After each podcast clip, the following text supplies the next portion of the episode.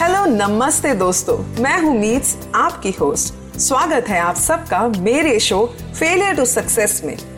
इस शो पर मैं आपके लिए लाऊँगी प्रेरणा से भरे खूबसूरत किस्से। ढेर सारी सकारात्मकता और उन लोगों के जीवन की प्रेरणादायक कहानियाँ जिन्होंने अपने फेलियर्स को एक्सेप्ट किया, उनसे उभरे और अपने कदम सफलता की तरफ़ बढ़ाए। तो चलिए, बने रहिए मेरे साथ इस अनोखे और खूबसूरत सफ़र में। नमस्ते दोस्तों, कैसे हैं आप सब? मैं हूँ मीट्स स्वागत है आप सबका फेलियर टू सक्सेस के आज के एपिसोड में, जहाँ पर मैं फिर से आज आपके लिए एक नई सोच, एक नई विजन के साथ आई हूँ। एक ऐसी फ़ेमस पर्सनालिटी की कहानी लाई हूँ, जिन्होंने अपनी लाइफ में सारे कंफर्ट्स होते हुए भी अपने कंफर्ट जोन को क्रॉस किया और अपनी लाइफ में अपनी नॉलेज अपने इनोवेटिव आइडियाज़ से एक नया वेंचर स्टार्ट किया। इस इंस्पायरिंग स्टोरी से हम सीखेंगे कि कैसे जब हम अपने कंफर्ट जोन्स को छोड़ते हैं तो फॉर श्योर sure, हमें अपने जीवन में बहुत सक्सेस मिलता है।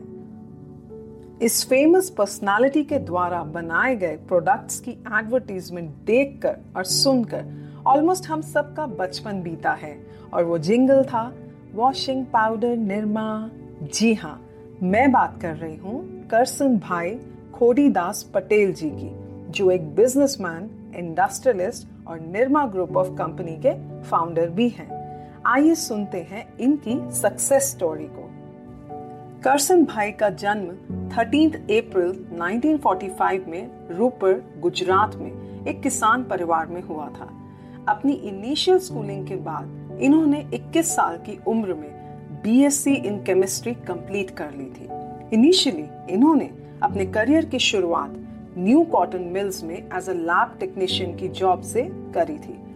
करसन भाई को केमिकल्स के बारे में इन डेप्थ नॉलेज थी और 1969 में उन्होंने इसी बेसिस पर स्टेट गवर्नमेंट ऑफ़ गुजरात के जियोलॉजी और माइनिंग डिपार्टमेंट में गवर्नमेंट जॉब ज्वाइन की थी।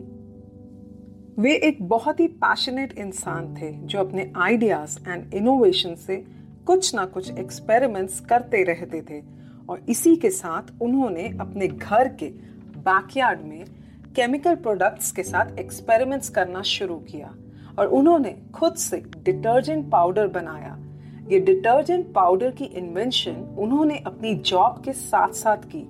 वे मॉर्निंग में अपनी जॉब पे जाते थे और इवनिंग में घर वापस आकर अपने पैशन को अंजाम देते थे। इस डिटर्जेंट पाउडर को ना सिर्फ़ उन्होंने मैन्युफैक्चर किया था, बल्कि उसकी पैकिंग भी खुद से की और उसे बेचने का काम भी खुद किया। वे ऑफ़िस जाते जाते अपनी साइकिल पर घर घर जाकर इस डिटर्जेंट को बेचने लगे। इसे बेचने के साथ साथ वे कस्टमर्स को मनी बैक गारंटी भी देते थे। 1969 से 1985 के दौरान प्रॉक्टर एंड गैम्बल और हिंदुस्तान लीवर लिमिटेड जैसी कंपनीज़ के साथ कंपीट करने की सोचना भी कल्पना के बाहर था। वो भी as a one man army पर करसन भाई की दाद देनी पड़ेगी। वे बहुत ही इंटेलिजेंट स्किलफुल और विजनरी थे और उन्होंने इंडियन मार्केट को बहुत अच्छे से स्टडी कर लिया था। उन्होंने इस डिटर्जेंट पाउडर की कीमत थ्री रुपीज़ पर केजी रखी थी। ऑब्वियस सी बात है, थ्री रुपीज़ पर केजी में कौन ये डिटर्जेंट खरीदना नहीं चाहेगा? और उस टाइम पर सर्फ जैसी कंपनी अपना डिटर्जेंट पाउडर थर्टीन रुपीज़ पर केजी बेचती थी। तो ज़ाहिर सी बात है कंज्यूमर्स को उनका ये अफोर्डेबल डिटर्जेंट बहुत अट्रैक्टिव लगा। अपने डिटर्जेंट को तीन साल तक इसी तरह बेचने के बाद उन्हें सफलता मिलने लगी। इसके बाद उन्होंने अपनी पहली दुकान अपने होम टाउन अहमदाबाद में खोली। दोस्तों, अब डिटर्जेंट की इन्वेंशन तो हो गई थी, पर अपने प्रोडक्ट को पॉपुलर करने के लिए उसे ब्रांड नेम देना भी ज़रूरी था। तो करसन भाई ने इस येलो कलर के डिटर्जेंट पाउडर का ब्रांड नेम रखा निर्मा। जो उनकी बेटी के नाम पर था। एक कार एक्सीडेंट की वजह से वो इस दुनिया में नहीं रही थी। तो उन्होंने अपनी बेटी की याद में ये ब्रांड नेम रखा और ये ब्रांड नेम धीरे धीरे बहुत पॉपुलर होने लगा। सेवेंटीज एटीज के दौरान निर्मा हर घर की गृहिणी की पसंद बनता जा रहा था। करसन भाई कंज्यूमर्स मार्केट के साथ साथ कंज्यूमर माइंड को भी पढ़ना जानते थे। इसी बेसिस पर निरमा की एडवर्टीजमेंट जो उन दिनों टीवी और रेडियो पर आती थी, वो इस कदर घर की गृहिणियों के दिलो दिमाग में छा गई थी कि वाकई निरमा वॉशिंग पाउडर निरमा सबकी पसंद निरमा बनकर रह गया था। निरमा वॉशिंग पाउडर की पॉपुलैरिटी के बाद करसन भाई ने एक इको फ्रेंडली फॉर्मूला बनाया, जिससे पूरी इंडस्ट्री में एक रिवोल्यूशन सा आ गया। उन्होंने फॉस्फेट फ्री डिटर्जेंट्स लॉन्च किए, जिसकी वजह से लोअर से लेकर हायर क्लास के सभी कंज्यूमर्स अट्रैक्ट होने लगे और उन्हें देखकर उनके कॉम्पिटिटर्स ने भी इस आइडिया को इम्प्लीमेंट करना शुरू किया। धीरे धीरे करसन भाई ने अपना बिज़नेस एक्सपैंड किया और ईयर 2004 आते आते निर्मा कंपनी ने लगभग चौदह हज़ार लोगों को रोज़गार दे दिया। जब Nirma as a brand middle class में एस्टैब्लिश हो गया था, उसके बाद करसन भाई ने अपर क्लास को ध्यान रखते हुए नए प्रोडक्ट्स को लॉन्च करने का सोचा, ताकि मिडिल क्लास के साथ साथ वे अपर क्लास में भी अपनी जगह बना सकें। इसी बात को ध्यान में रखते हुए करसन भाई ने प्रीमियम प्रोडक्ट्स लॉन्च किए, जैसे Nirma beauty soap premium powder Nirma salt इत्यादि। Like this Sochcast tune in for more with the Sochcast app from the Google Play Store 1995 में करसन भाई पटेल ने निर्मा इंस्टीट्यूट ऑफ़ टेक्नोलॉजी की भी स्थापना की। इसके बाद एक मैनेजमेंट इंस्टीट्यूट की भी स्थापना की गई। इन एजुकेशनल इंस्टीट्यूट्स को Nirma education and research foundation द्वारा मैनेज किया जाता है और ईयर 2004 में निर्मा लैब्स की भी स्थापना की गई थी।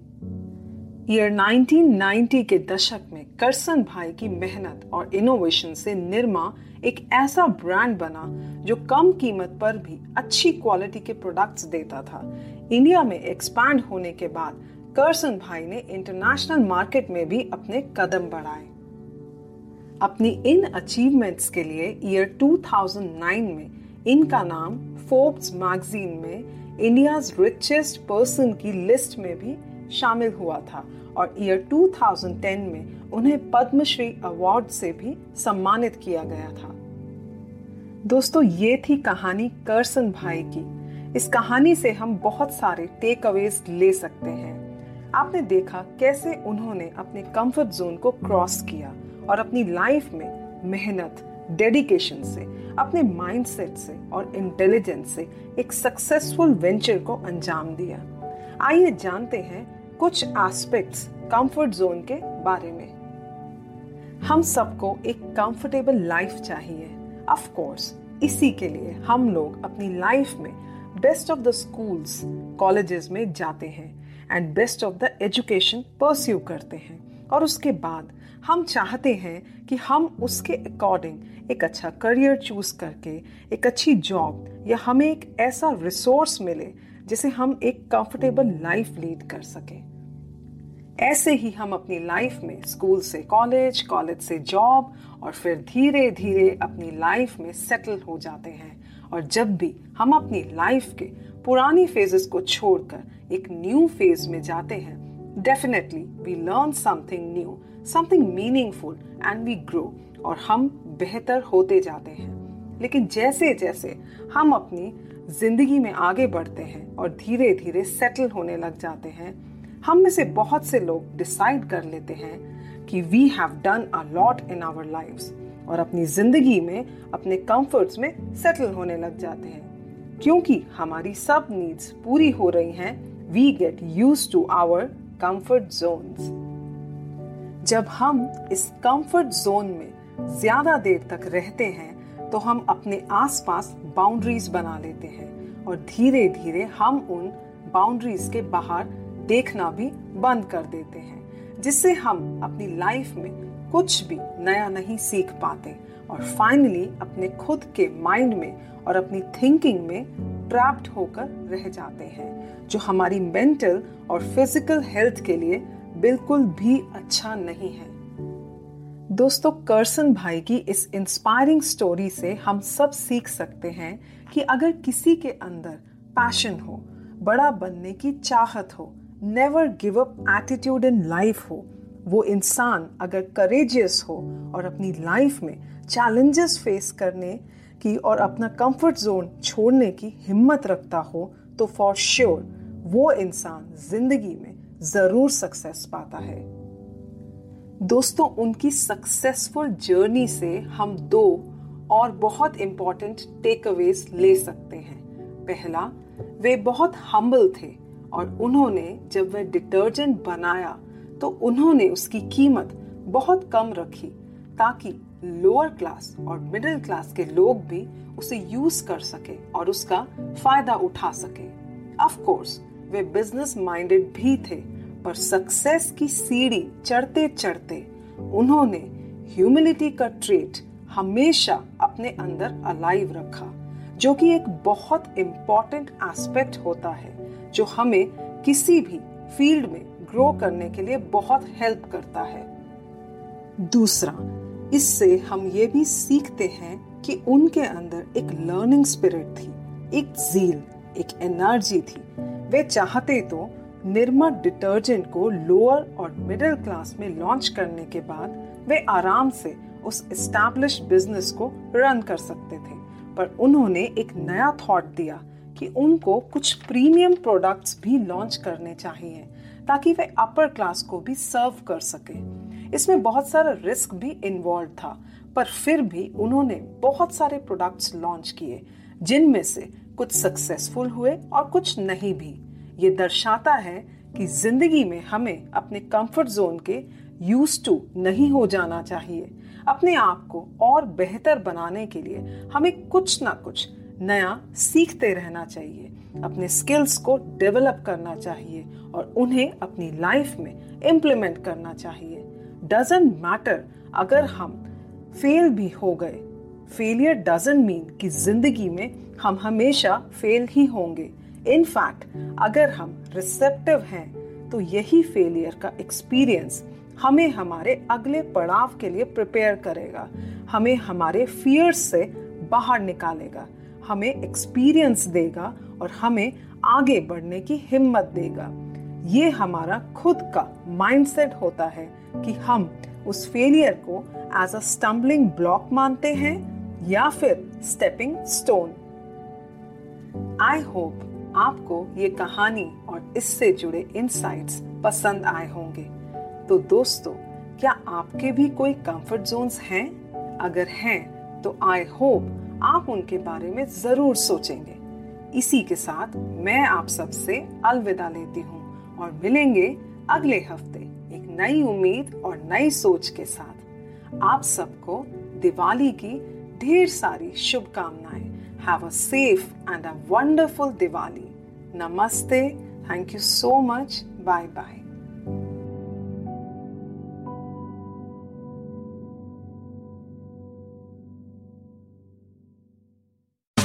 आशा करते हैं कि आपको ये सोच कास्ट बहुत पसंद आया। अगर कुछ कहना है इसके बारे में तो लिखकर बताइए हमें अपने फेसबुक और इंस्टाग्राम पेज पर सोच कास्ट ढूंढिए। अगर आपको अपनी सोच दुनिया को सुनानी हो तो सोच कास्ट करो।